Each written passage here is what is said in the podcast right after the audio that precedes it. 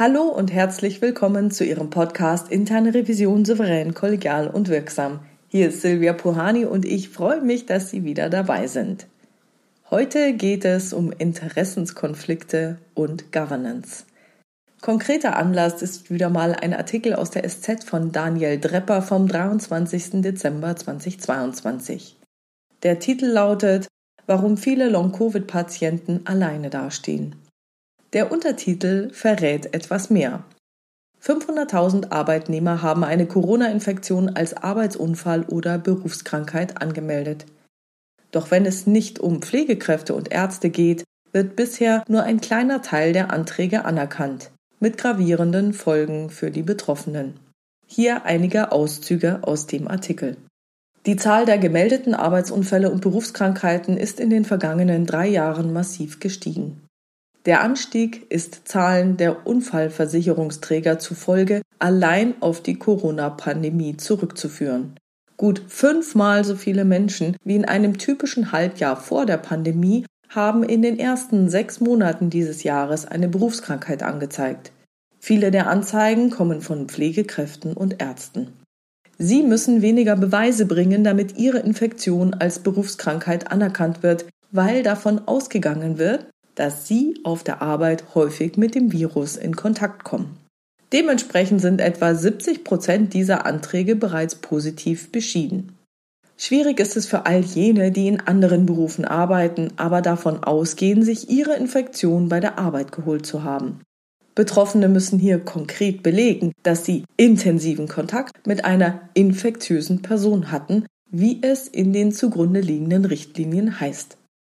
Und von diesen Anzeigen sind bisher erst etwa ein Drittel anerkannt worden dann muss mit hinreichender Wahrscheinlichkeit belegt werden, dass die Krankheit infolge der Arbeit verursacht wurde. Und ermitteln muss das immer die betreffende Berufsgenossenschaft oder Unfallkasse selbst. Sie ist es allerdings auch, die im Anschluss die Kosten übernimmt. Ein Interessenkonflikt. Zumal die Unfallversicherungsträger im Gegensatz zur Kranken- oder Pflegeversicherung ausschließlich durch die Arbeitgeber finanziert werden. Wenn ein Antrag abgelehnt wird, haben es Betroffene oft schwer dagegen vorzugehen. Das kritisieren die drei unabhängigen Beratungsstellen für Berufskrankheiten in Deutschland, finanziert von den Landesregierungen in Bremen, Hamburg und Berlin. Die drei Beratungsstellen haben sich mit einem internen Brandbrief an das Bundesarbeitsministerium gewandt.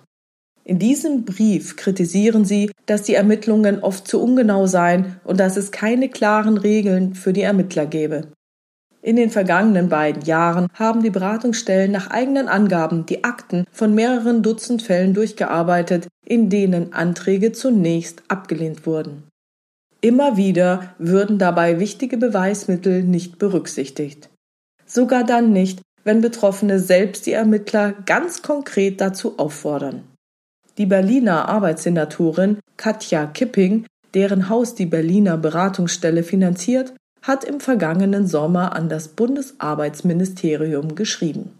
Sie fordert eine konkrete Änderung des Sozialgesetzbuchs 7.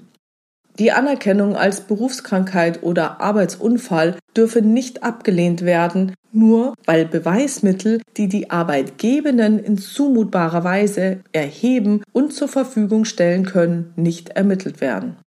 Zudem beklagt sie, dass Beweisen, die von den Versicherten selbst vorgebracht werden, in der Praxis nicht der gleiche Stellenwert beigemessen wird wie Aussagen der Arbeitgebenden. Kipping schreibt, dass Versicherte in der Mehrzahl der Fälle keinen juristischen Beistand und wenig Unterstützung im Feststellungsverfahren hätten. Ihnen fehle die Kraft und das Geld, sich mit den Berufsgenossenschaften anzulegen. Deshalb sollten alle Beweise, die zur Aufklärung gegebenenfalls beitragen können, verpflichtend berücksichtigt werden. Beate Müller-Gemmecke, Berichterstatterin für Arbeitnehmerrechte für die Grünen im Bundestag, fordert ein Mindestmaß an Unterlagen, die gesichtet werden müssen. Nur so, sagt sie, könne man den betroffenen Beschäftigten wirklich gerecht werden. Kranke Arbeitnehmer seien in einer schwierigen Situation, den Zusammenhang ihrer Erkrankung zur Arbeit zu belegen. Und deshalb müssen wir alles unternehmen, um diese betroffenen Beschäftigten zu stärken und zu stützen. Das Bundesarbeitsministerium lehnt die vorgeschlagenen Änderungen in einer Antwort an Frau Kipping ab. Nur weil ein Arbeitgeber seine Mitarbeiter nicht ausreichend schütze, etwa vor einer Corona-Infektion, dürfe dies nicht die Chance auf eine Anerkennung als Berufskrankheit erhöhen. Würden die Forderungen umgesetzt, müssten praktisch alle Anzeigen anerkannt werden, schreibt das Ministerium. Auch der Dachverband der Berufsgenossenschaften, die Deutsche Gesetzliche Unfallversicherung DGUV, lehnt neue Vorschriften ab. Sie hätten ja ohnehin alle für den Einzelfall bedeutsamen, auch die für die Beteiligten günstigen Umstände zu berücksichtigen, schreibt die DGUV. Würden Ermittler dies nicht tun, wäre das ein Gesetzesverstoß.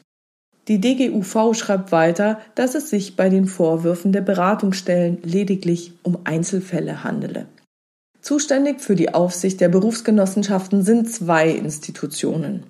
Zum einen die sogenannten Landesgewerbeärzte. Sie sollen alle Entscheidungen der Berufsgenossenschaften inhaltlich prüfen.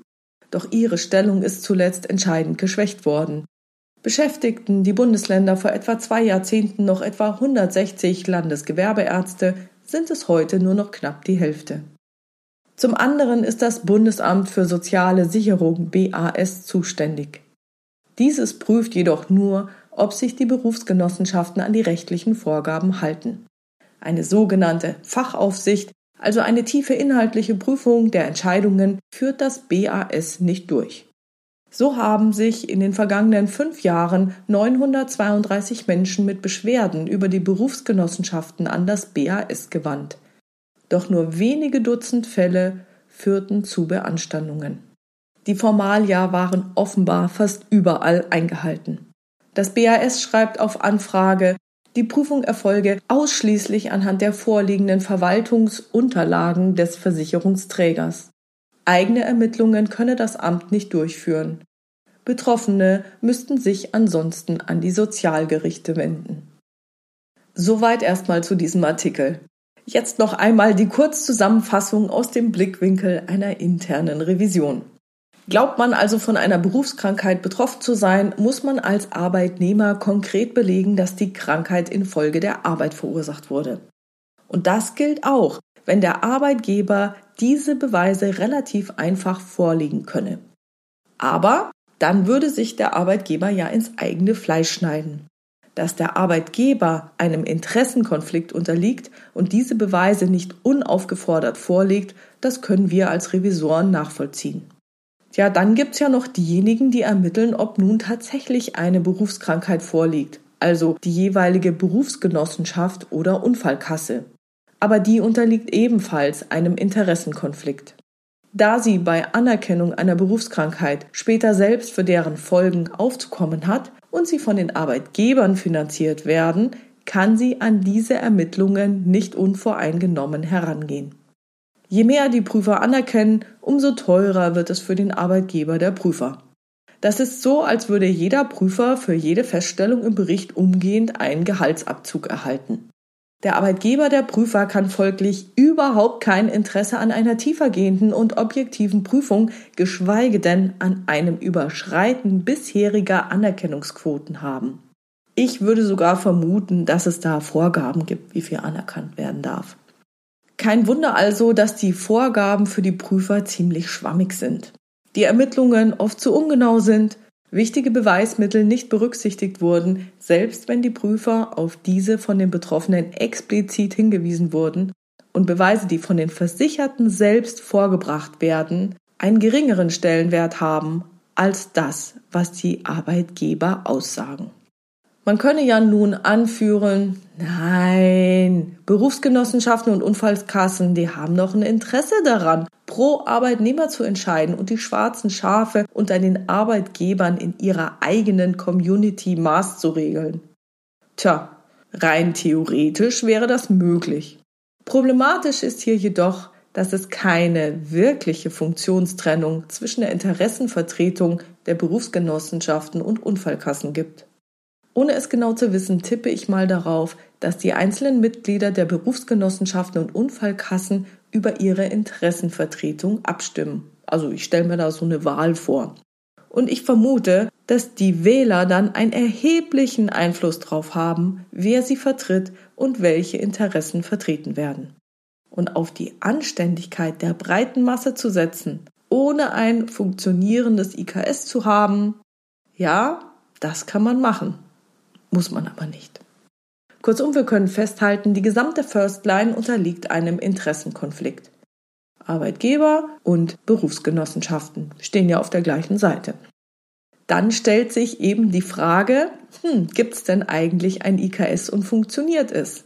Es könnte ja alles in Ordnung sein, wenn es jetzt noch ein funktionierendes IKS gäbe. Also gehen wir mal davon aus, dass die Berufsgenossenschaften oder Unfallkassen im Worst Case keinen einzigen Fall anerkennen. Würde dies auffallen und wenn ja, wem? Der Autor des Artikels hat hierzu den Dachverband der Berufsgenossenschaften die deutsche gesetzliche Unfallversicherung DGUV damit sinngemäß zitiert, man müsse ja, um keine Gesetzesverstöße zu begehen, ohnehin alle Umstände, also auch die für die Beteiligten günstigen Umstände berücksichtigen. Da die DGUV aber die Interessenvertretung der Berufsgenossenschaften und Unfallkassen ist, wie sollte sie denn ein anderes Interesse haben als diejenigen, deren Interessen sie vertritt? Also die DGUV tut nur ihren Job. Sie reduziert das Thema auf mögliche Einzelfälle. Vermutlich mit dem Argument in der Hinterhand, die jeweiligen Ermittler hätten dann im Einzelfall versagt. Menschliches Versagen. Das IKS haben sie damit nicht gestärkt und das auf die Prüfer zu schieben, finde ich persönlich nicht in Ordnung. Aber soweit ist es ja noch nicht. Wir haben ja einen nächsten Kandidaten für ein funktionierendes IKS, das Bundesamt für soziale Sicherung BAS. Also so wie ich es verstanden habe, führt dieses jedoch nur formale Prüfungen durch, ob sich die Berufsgenossenschaften an die rechtlichen Vorgaben gehalten haben. Eine inhaltliche Prüfung führen sie nicht durch. Sie machen also nur eine System- oder Aufbauprüfung, nicht aber eine Funktionsprüfung. Ja, das ist schon mal was. Nur haben wir ja jetzt auch noch die Information, dass diese Prüfung ausschließlich anhand der vorliegenden Verwaltungsunterlagen des Versicherungsträgers vorgenommen wird. Und wir erinnern uns, das sind ja gerade diejenigen, die überhaupt kein Interesse an einer tiefen und objektiven Prüfung haben. Schade. Dass das Amt darüber hinaus keine eigenen Ermittlungen durchführen könne, hilft jetzt nicht weiter. Ob man so etwas als Teil eines IKS bezeichnen kann, wage ich also schon mal zu bezweifeln. Und das sieht man ja auch an der Anzahl der Fälle, bei denen eine Beschwerde zum Erfolg geführt hat. Von 932 wurden nur wenige Dutzend Fälle tatsächlich vom BAS beanstandet. Das ist also so, als ob man auf der Straße mit Geschwindigkeitsbegrenzung zu schnell fährt und die Kontrolle interessiert nur, ob man auch einen Führerschein hat. Aber macht ja nix. IKS ist ja noch möglich. Da gibt's ja noch welche, die tatsächlich inhaltlich prüfen und eine Fachaufsicht darstellen könnten. Die Landesgewerbeärzte. Sie sollen alle Entscheidungen der Berufsgenossenschaften inhaltlich prüfen. Hier wäre also die lang ersehnte Funktionsprüfung, die dazu führen könnte, dass das IKS funktioniert. Während die Zahl der gemeldeten Arbeitsunfälle und Berufskrankheiten in den vergangenen drei Jahren massiv gestiegen ist und verglichen mit vor der Pandemie gut fünfmal so viele Menschen Arbeitsunfälle und Berufskrankheiten gemeldet haben, ist die Stellung der Landesgewerbeärzte in den letzten beiden Jahrzehnten massiv geschwächt worden. Also von 160 vor 20 Jahren auf heutzutage nur noch knapp die Hälfte. Das sind also ungefähr 80 Leute, die, wenn man jetzt nur mal die Pandemie betrachtet, fünfmal so viele Anträge wie vor der Pandemie zu bearbeiten haben. Auch wenn man im Zuge der Digitalisierung einiges effizienter gestalten kann, kann ich aufgrund der schieren Zahl der gestiegenen Anträge nicht glauben, dass irgendwelche Effizienzgewinne das auffangen können. Ich wage jetzt mal die kühne These, dass die Landesgewerbeärzte mit dem Arbeitsaufkommen überlastet sind. Damit haben also diejenigen, die für ein funktionsfähiges IKS sorgen könnten, keine Chance, es so umzusetzen, wie es wohl ursprünglich gedacht war. Und aufgrund der Informationen aus dem Zeitungsartikel komme ich zu dem Schluss, dass dieses IKS unter den gegebenen Bedingungen nicht wirklich funktionsfähig sein kann. Tja, aber dann gibt es ja noch sowas wie die Third Line. das Bundesarbeitsministerium. Hier kann man ja noch Hoffnung haben, dass es eingreift. Vielleicht hat es ja die Lücken im IKS nicht erkannt und hat deshalb nicht eingegriffen. Oder hatte man sie erkannt? Wie kann denn das Bundesarbeitsministerium das folgende Argument anführen, nur weil ein Arbeitgeber seine Mitarbeiter nicht ausreichend schütze, etwa vor einer Corona-Infektion, dürfe dies nicht die Chance auf eine Anerkennung als Berufskrankheit erhöhen. Würden die Forderungen umgesetzt, müssten praktisch alle Anzeigen anerkannt werden. Also wie kann es denn jetzt sein? Was ist denn das für ein Argument? Also, die Arbeitgeber zahlen in eine Kasse ein, die für Berufskrankheiten aufkommen soll. Dann schützen die Arbeitgeber ihre Mitarbeitenden nicht ausreichend. Das ist allein schon ein Skandal. Und das alles dürfe dann nicht die Chance auf Anerkennung einer Berufskrankheit erhöhen. Also wenn jetzt kein Arbeitgeber seine Mitarbeiter schützt, dann darf es also auch keine Berufskrankheiten geben. Ach so? Das ist ja mal interessant. Glaubt denn das Bundesarbeitsministerium wirklich, dass die Berufsgenossenschaften ein Interesse daran hätten, ihre eigenen schwarzen Schafe zu maßregeln, wenn sie doch von denen implementiert werden? Was ist das denn für ein IKS? Weil nicht sein kann, was nicht sein darf? Nur weil mir die Auswirkungen nicht gefallen, darf ich doch nicht die Augen zumachen. Politiker sollten doch wissen, wie Lobbyarbeit funktioniert.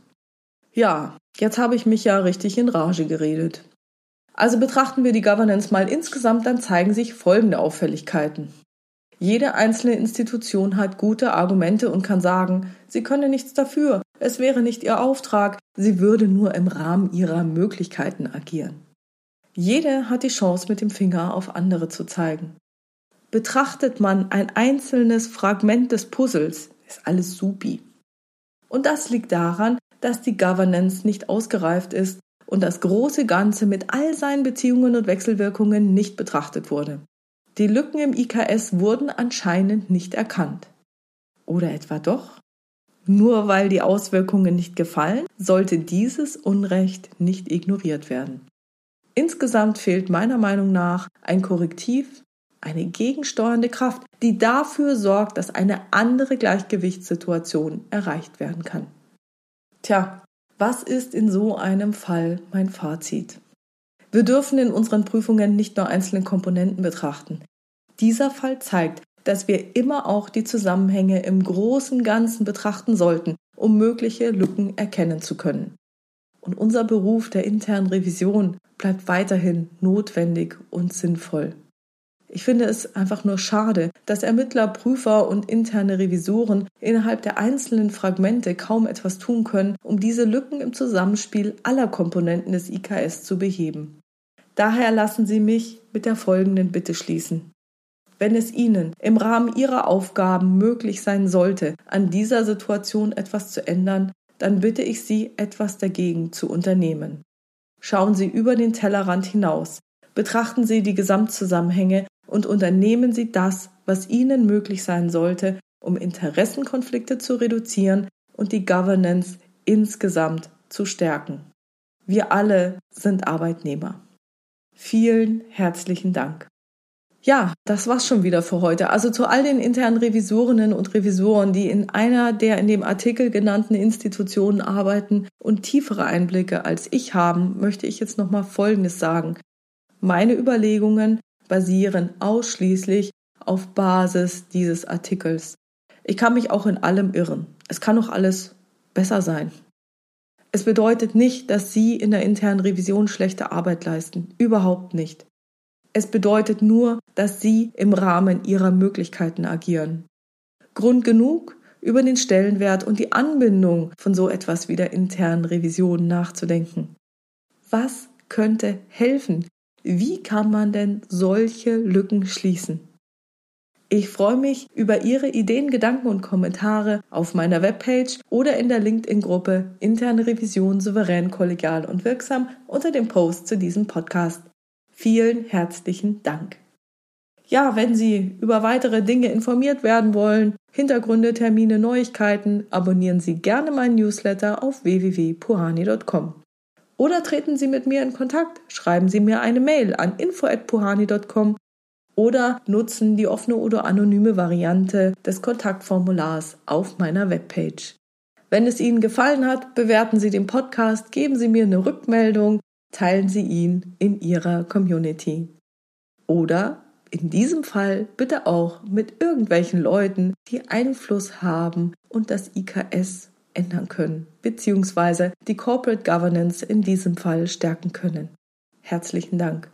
Also bleiben Sie dran und hören Sie gerne wieder rein in Ihren Podcast Interne Revision souverän, kollegial und wirksam. Mein Name ist Silvia Puhani und ich wünsche Ihnen erfolgreiche Prüfungsprozesse.